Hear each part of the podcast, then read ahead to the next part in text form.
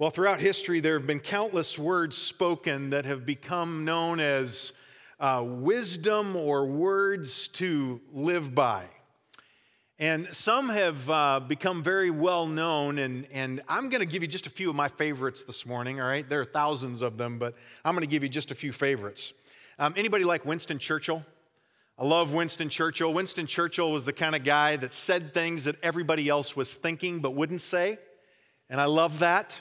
Um, Maybe I'm a mini Winston Churchill sometimes. I don't know. That gets me in trouble probably. But he said this We make a living by what we get, we make a life by what we give. I like that. He also said, You have enemies? Good. That means you've stood up for something sometime in your life. Awesome truth. I thought I'd throw a quote from my dad right in the midst of the Winston Churchill. My dad used to say this It's better for people to think that you're a fool than to open up your mouth and remove all doubt. He told me that countless times when I was in high school that I can remember. Winston Churchill also said the price of greatness is responsibility. If you want to be great, you have to learn how to be responsible. That's great truth. Mark Twain said, if you tell the truth, you don't have to remember anything. And I like that. Uh, we would do well to remember that in all aspects of our society right now, right? If you just tell the truth, you tell everybody the same story and it's the truth, then you don't have to remember anything else. that great philosopher, Dr. Seuss, also said some wonderful, wonderful things. He said, Sometimes you'll never know the value of a moment until it becomes a memory. Isn't that true?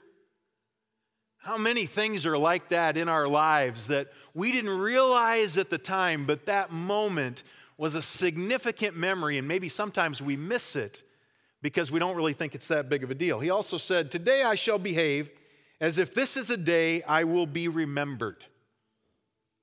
Wow. I mean, think about that. Think about if you lived every moment of tomorrow as if any one of those moments might be the moment which you're remembered the rest of your life, how you might live. And then, lastly, I love this one, one of my favorites. Don't cry because it's over, smile because it happened. Right? If you're like me and sometimes you get sad when these significant moments are over, we shouldn't cry because it's over. We should be so glad and so thankful because they actually happened. Well, those and thousands more like them are wise words to live by. But if you're here this morning and you're a follower of Jesus, uh, the truth is that the Bible gives us the most significant words to live by. No doubt. And that wisdom that comes from God's word, which we refer to so often as the, the guidebook for life, is full of things that, that if we live them, our lives will be everything that God intended for them to be. And so, what we want to do the next uh, weeks over the summer months is we're going to start a series today called Words to Live By. And each one of the speakers that we'll have this summer will share a significant passage uh, from God's Word. And hopefully, you'll walk away each Sunday with those words to live by. Well, this past week, I had an experience that I know many of you have had because uh, you, you, some of you have shared uh, that with me. And uh, if you haven't had this experience, I'm quite sure that uh, you will at some point uh, in the future. Uh, my mom was diagnosed just a few months ago with vascular dementia. And her health has been failing for quite some time, and it's become necessary for us to transition her to a place, assisted living, where she can get some care.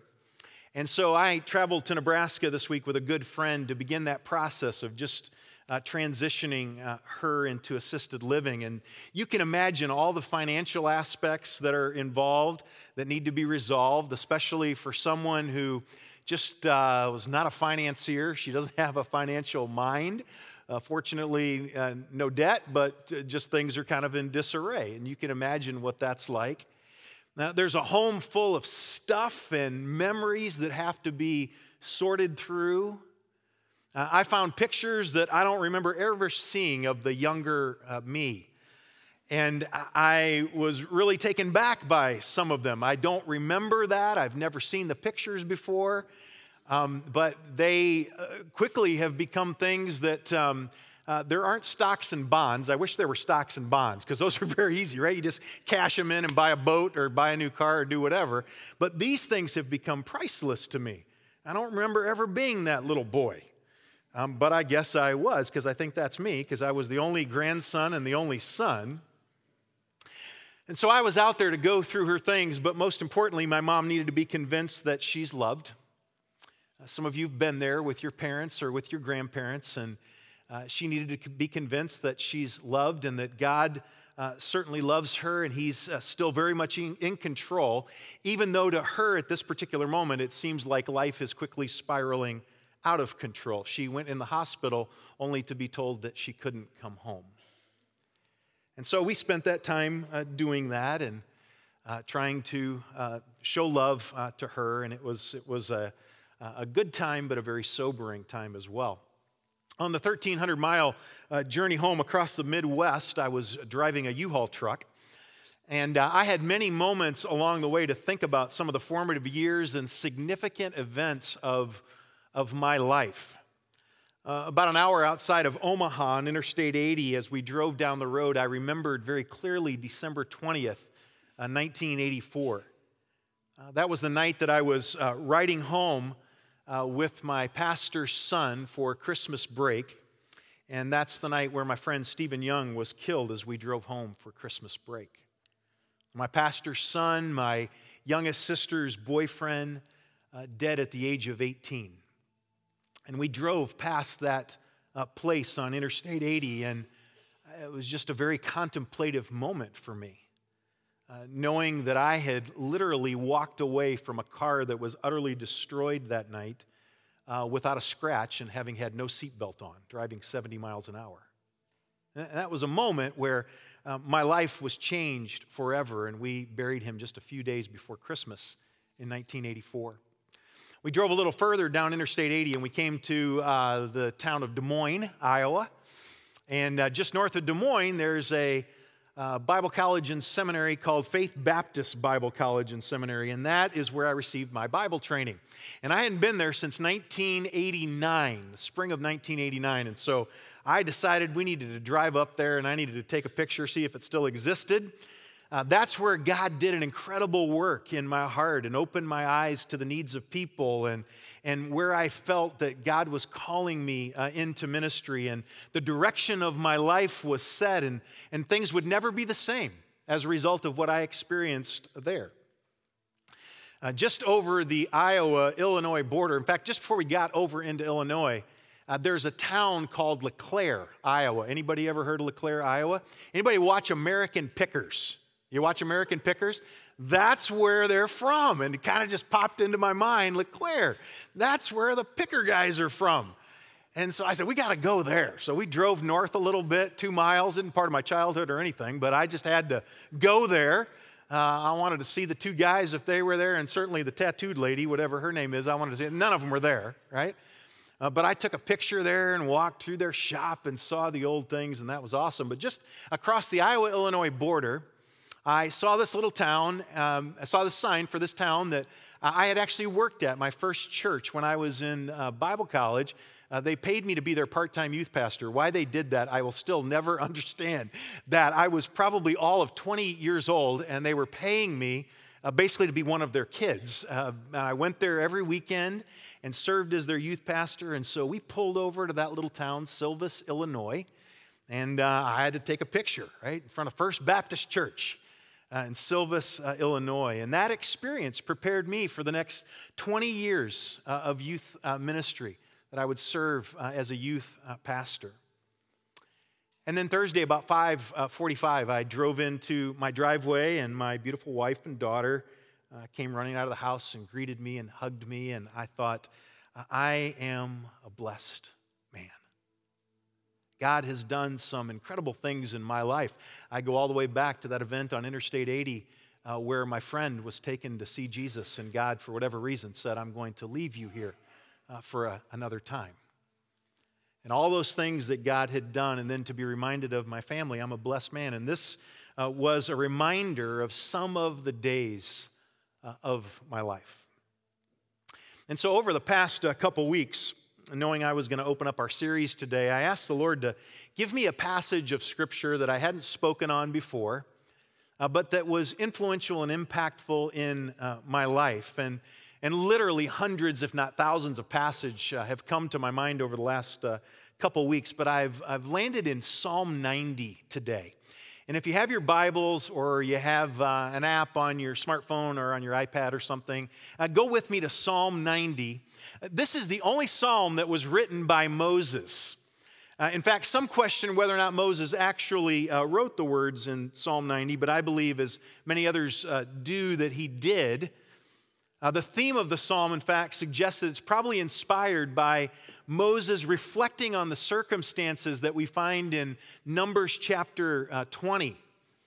You'll remember, those of you that have uh, studied the Bible, you're students of the Word, that Moses had been leading the nation of Israel for some uh, 38 or more years at this time. And they've been wandering in the desert, if you remember, because of their disobedience. They were right on the edge of the land that God had promised to them, and yet they decided that they, they, they weren't sure that they had the strength, that they had the ability to be able to defeat uh, that nation, and so they backed off. And as a result of their disobedience, God made it very clear that any adult who was alive at the time of that rebellion would die before they entered the promised land. And so here uh, we find Moses, over the years, we see in Numbers uh, chapter 1, Moses uh, would have witnessed the death and burial of literally hundreds of thousands of people. Can you imagine that? Going through your life, just watching one person after the other uh, die and watching them be buried. That was Moses' story. There were indeed a lot of graves in the desert. And when we come to Numbers chapter 20, we read of the death of his sister Miriam, probably the most significant woman uh, in his life. We read just shortly after that that his brother Aaron dies, and you remember how significant Aaron was. Aaron uh, was chosen to come alongside of him and to be his mouthpiece because Moses was unsure of his ability to be able to accomplish what God wanted to accomplish in and through his life. It's also the chapter that we read that Moses was told to speak to the rock at Meribah, where the people were complaining that there was no water. And God said, Speak to the rock in my name, and it'll pour forth water. And instead, Moses got angry at the people, and in disbelief, he struck the rock rather than speaking to the rock. And uh, took credit for what was happening with the rock. And as a result of that, God said, Because of your disobedience, you too will die before entering in the promised land. It reminds me, by the way, just quickly about a principle that is all the way throughout Scripture, and that is this that God doesn't have minor sins and major sins. We do in Christendom in America, don't we? We look at certain things and we think, well, that's a really bad one. I'm not doing what that person is doing. We all kind of do these things, and we think God kind of just overlooks little sins. You may look at Numbers chapter 20 and think, well, that's awfully harsh of God to, uh, to judge him uh, so, uh, so quickly uh, for what seemed like to be a little infraction. But it's a reminder that even things that we might consider to be little sins can have major consequences to them. Be a good thing for us to remember. And so, as Moses sees all these people that he knows and that he loves over the years, and, and he watches them die, he obviously is reflecting here in Psalm 90 uh, deeply upon this question. And that is this How can this fleeting life have meaning and value? How can this fleeting life have meaning and value? Instead of being driven to depression like some of us are, when we think about death, when we go into the doctor's office and we're told that we have a, a, disease that will take our lives, or just the fact is we get older and we realize that our bodies are beginning to fail and we're in that final season of our lives. For some of us, it drives us to deep depression. Others become very cynical in that season of life as many reflect on that question how can this fleeting life have meaning and value? Moses, on the other hand, and I find this fascinating, in Psalm 90 was driven to worship and to prayer. And the result of that is what we see in Psalm 90. It's the majestic uh, psalm that is the oldest of the psalms. And I want to look at the whole psalm this morning. I want to read through it, but then I want to go back and I want us to focus our time on verse 12. Uh, look at verse 1. Moses, first of all, deals with the eternality of God, that God is an eternal being. He starts out by saying, Lord, you've been our dwelling place in all generations. Before the mountains were brought forth, or ever you had formed the earth and the world, from everlasting to everlasting, you're God. He starts out by recognizing the eternality of God, but then he talks about the frailty of man in verses 3 to 6. He says, You return man to dust and say, Return, O children of man. For a thousand years in your sight are but as yesterday when it is past. Can you stop to think about that for just a moment? You remember that before the flood, people would routine, routinely live hundreds of years. In fact, we read that Methuselah lived, do you remember? 969 years. Have you ever stopped to consider that? What it would have been like for us right now to be 969 years old, what you would have experienced in your life over 969 years. You would have gone all the way through the Middle Ages, right? I mean, in fact, that really wouldn't have been that long ago to you. Uh, you would have gone all the way through all of the wars here in America. You might have come over on the Mayflower, right? That may have been true of you. Uh, you, you, you might have fought in the Revolutionary War. You know, you were several hundred years old at that point, but you were still, you know, you could do it. Can you imagine all the things that you would have experienced? I've thought about this often. My dad went to be with Jesus in 2003. And I uh, uh, uh, said to somebody just the other day that I can't imagine if he were to come back to life right now, having only been gone for 14 years, how confused he would be about life. Can you ever stop to think about that? I mean, if I showed him my iPhone and I showed him, look, I don't need an atlas, like there's GPS, like global positioning satellites that are going all the way around it, but it's right down to my phone. It tells me exactly, and this woman's talking to me. Coming back this week, I don't know, I was, you know, you think about a lot of things in 1,300 miles, and I was thinking, this woman's talking to me. She's telling me my turn is in a mile, and she's saying it so sweetly, so kindly, so gently. I can only think about how my dad would think about that. But imagine if you lived 969 years, what that would be like. And Moses is saying, if you were to live a thousand years, in your sight, in God's sight, that's but a day. Verse 5 says, You sweep them away as with the flood. They are like a dream, like grass that is renewed in the morning. Verse 6 In the morning it flourishes and it's renewed. In the evening it fades and withers. We see the eternality of God, the frailty of man. Verse 7, we begin to see the greatest problem of man, and that is sin. Our sin has separated us from God. As a result of our sin, we experience disease, death, all the calamities of life. That's why it's there. And he writes in verse 7 For we are brought to an end by your anger, by your wrath, we're dismayed. You've set our iniquities before you, our secret sins in the light of your presence. For all our days pass away under your wrath. We bring our years to an end like a sigh. Verse 10, you're familiar with. The years of our life are 70 or even by reason of strength, 80. Yet their span is but toil and trouble. Life has its difficulties when we're children. It has its difficulties when we're in middle school and high school. And then when we graduate and we have to get a job and pay bills and do all of that, it has its trouble. And then when we have teenagers, although you're wonderful, uh, there are tumultuous moments in those times. And then we're empty nesters and our bodies begin to fall apart and there's, there's trouble.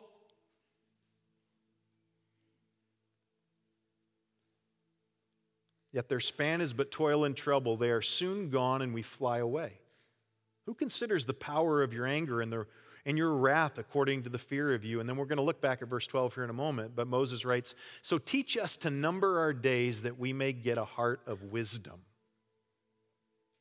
And then Moses prays an ending prayer about the greatest need of man, which is grace, that we experience God's grace. And he writes, Return, O Lord, how long? Have pity on your servants. Satisfy us in the morning with your steadfast love, that we may rejoice and be glad all of our days. Make us glad for as many days as you have afflicted us, and for as many years as we have seen evil. Let your work be shown to your servants, and your glorious power to their children.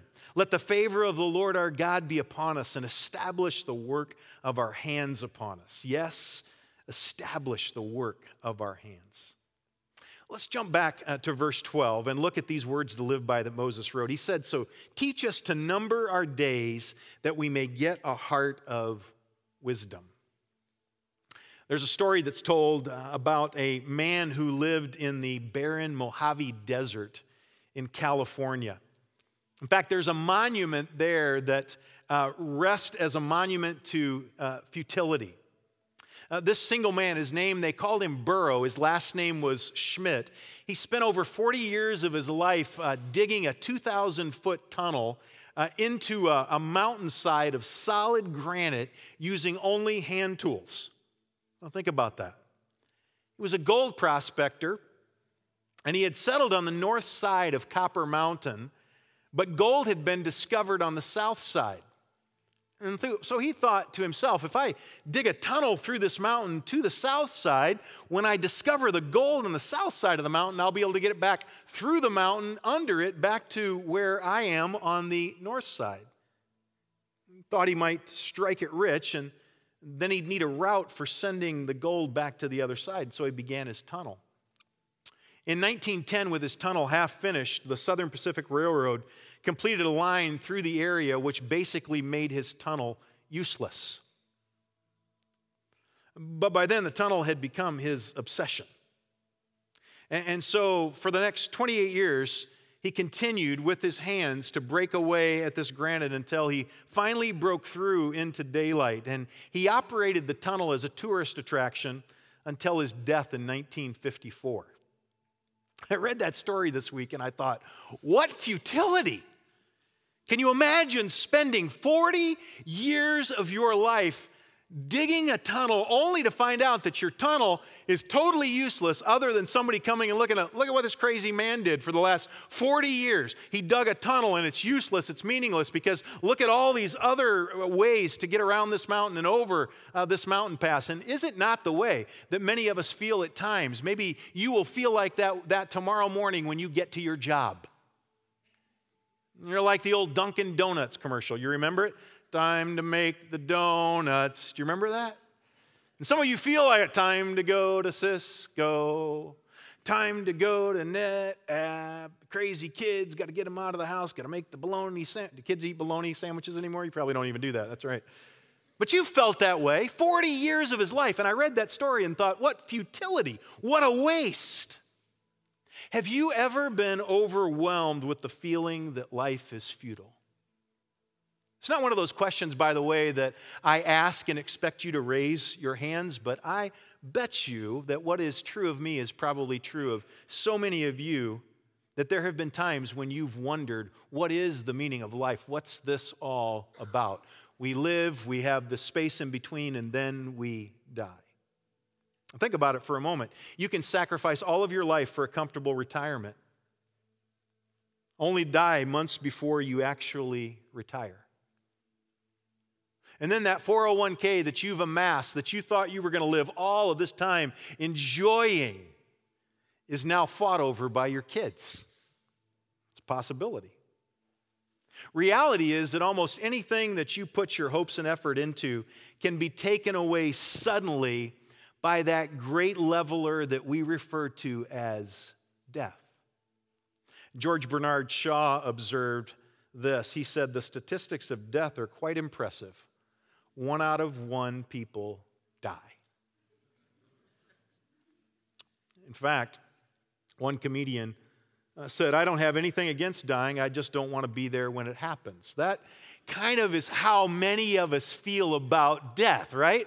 I mean, I know it's coming, I know it's out there. I know that eventually, you know, I get what Scripture says: "This point of man wants to die." I know everybody has to die, but I just don't want to think about it. I'm not really scared of it. I just don't want to think about it. I don't want to be present when it happens. But the harsh reality uh, is this: that uh, though we like to think that we are incredibly significant although maybe many of us don't think that we are, I think I'm pretty forgetful. I think that at, at some point people will go, Yeah, I don't even remember who he was. The truth is that within, statisticians tell us this, studies have been done, that about 150 years you will be forgotten. Unless you're somebody like Winston Churchill, right? And we'll still talk about you and throw some of your quotes into a sermon or do something like that. But most of us are not those kind of people. Our, your name can be written in, in family history somewhere, somewhere, and they may be for a period of time uh, remembered. There may be pictures and videos of your life, but the reality is that we will largely be forgotten as I was taking things out of my mother's house and, and just sorting through things this week, uh, she's, as I said, she's in a nursing home right now. And so one evening I stopped by to see her and I said, Hey, there's these pictures in the hallway. And I remember, uh, I called her Gram. She was my mom's mom. I remember Gram telling me that these like weren't our relatives. Like these are p- pictures you got at a yard sale, right? I remember because those women don't look anything like any of the women that I've ever seen in our family. She goes, Brian, don't you dare throw those away. Those are your relatives. And I'm like, I don't, you know, back to the vascular dementia. I'm going, Mom, I really don't, you know, are you sure? Because Gram told me, she goes, those are your great great grandparents. Don't throw those pictures away. What's the point? The point is, I don't have a clue who these people are. Now, since you're wondering what I actually did with the pictures, right? I stuck them in a box. I couldn't bring, I'm, I'm, what you don't know about me is I'm pretty sentimental at the end of the day. There's some things that I really get attached to uh, that uh, to you would have no value. But when I heard those could be my grandparents, I mean, I looked at them and thought, God, please don't let me look like that someday. But other than that, other than that, uh, those things are important. And so I stuck them in a box. But here's what Moses is saying in verses three to six. He says, We're going to return to dust, we're going to be swept away like a flood, and we are going to wither away like fescue grass in the heat of a North Carolina summer. That's what's going to happen. And some of you know that about the fescue. You know that, right? You thought this was the year that was going to be different. Your fescue lawn, it's looking really pretty right now, but I'm guarantee you what's going to happen in just a few months, it's going to be dead. It's going to be brown. You all know that's what's going to happen. I've been living here for 22 years. Every spring, the fescue looks great. It never stays that way. It all goes dormant. That's why you need those weedy grasses, right? Because they stay green all summer long. The best case scenario for us, though, the best case scenario, if you live into your 90s or even just a little over 100, life is short. Now, I know you're glad you're here this morning because this has encouraged you already, right? Going, what a great time to come here and be encouraged with words to live by. This is awesome. I words to die by, maybe was what we should have called this series. But here's the thing Moses is not saying these things to depress us. Even though you can read through that and think, man, why does he have to say those things? I mean, I know it's coming, but I don't want to talk about it. I don't want to deal with it. He doesn't say it to depress us, he is saying it to get us to live our lives with perspective. He wants us to recognize the fleeting nature of our lives. Now, Moses is not suggesting that we should get out an actuarial table and, and try to figure out our anticipated lifespan. He's asking us and asking really God to help us remember that life is short and to make the most of the days that we have here on earth. You see, we tend to be people who we see that there was a beginning to us and we kind of know, at least theoretically, that there's an end, but we tend to be people who, because we look at that life and whatever time that is in the middle, we try to cram as many things into our lives as possible, don't we? We're really good at that living in this part of the country. Our calendars are packed full, and we're constantly going from event to event. Do, do, do, you, do you see that? In fact, I said to my wife this morning, man, I can't wait. You know, we get, I think I said to her last night, I can't wait. You know, get done preaching tomorrow and we worship and then kind of have the afternoon and we'll relax. And she goes, Oh, no, no, no. We're not relaxing. We got graduation parties to go to, which is awesome, by the way. I'm all, I'm all about graduation parties and giving you some money. I'm all about that, all right?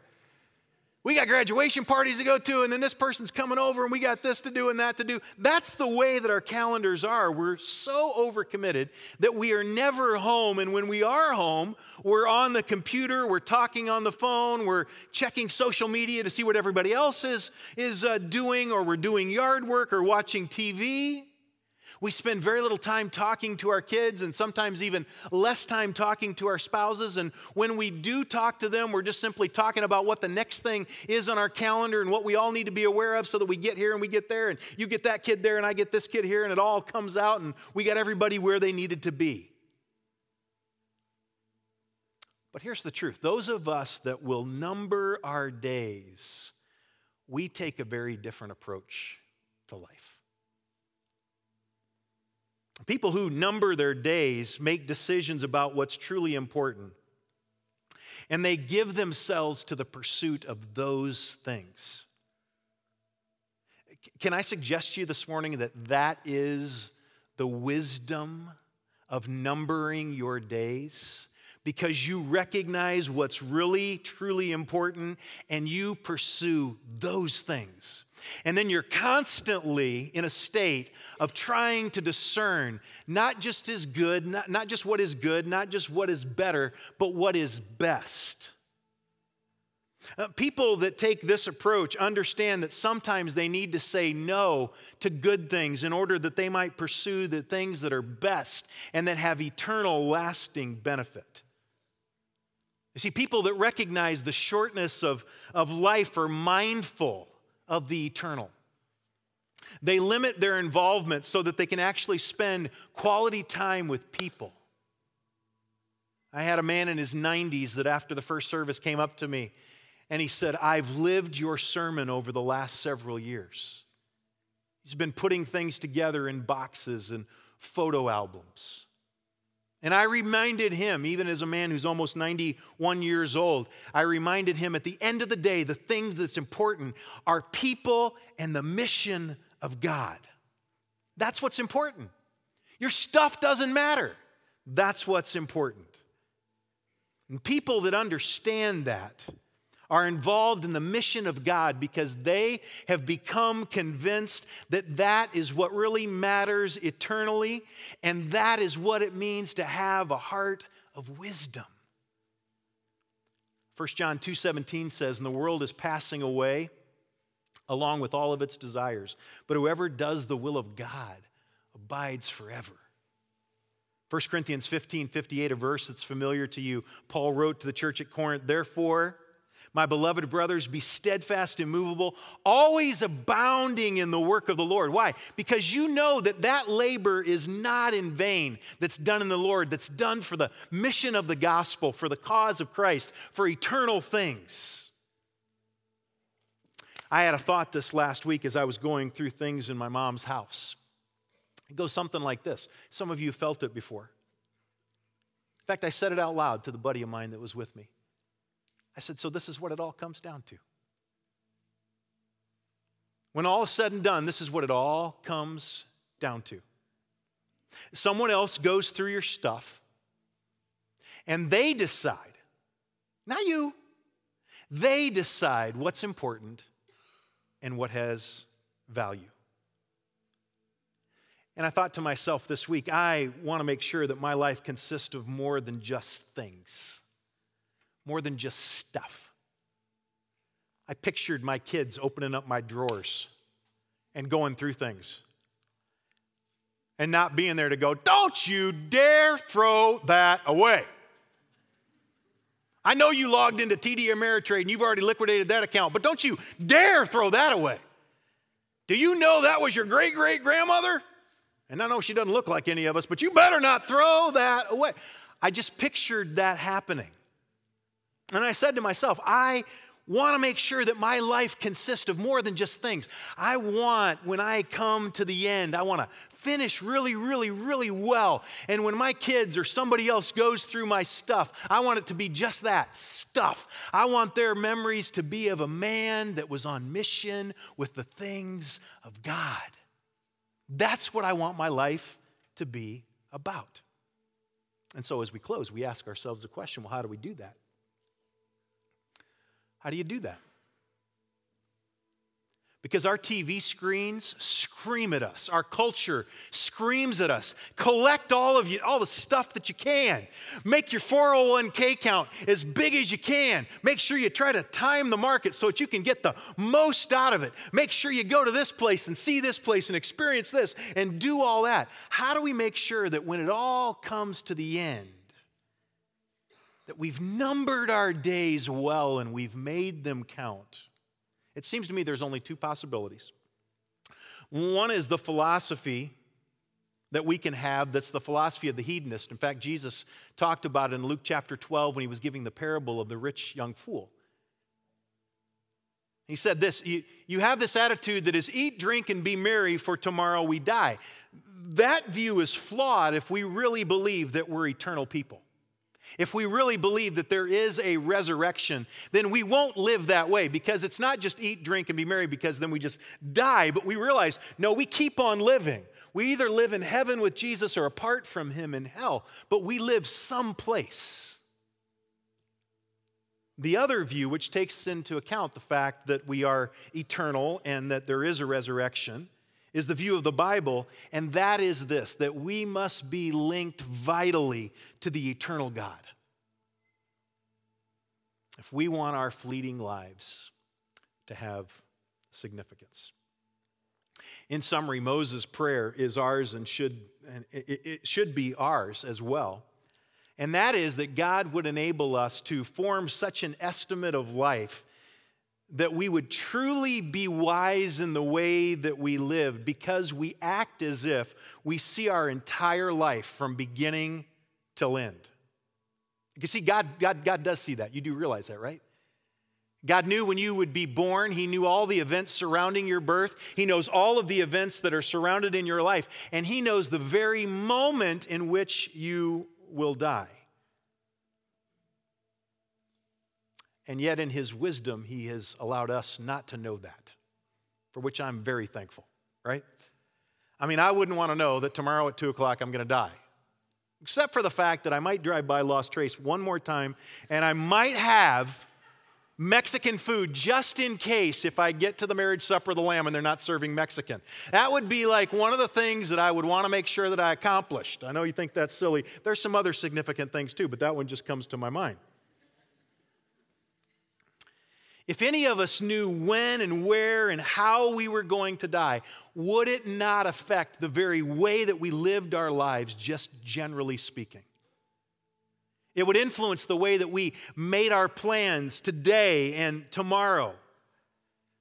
And the prayer is that Moses is praying here and trying to convince of us of as well as he contemplates the futility of life is that God would allow us to live life as if we had such a view, as if we saw the end and we knew when it was going to happen and we were convinced that we were eternal and that only those things that mattered eternally are actually the things that matter.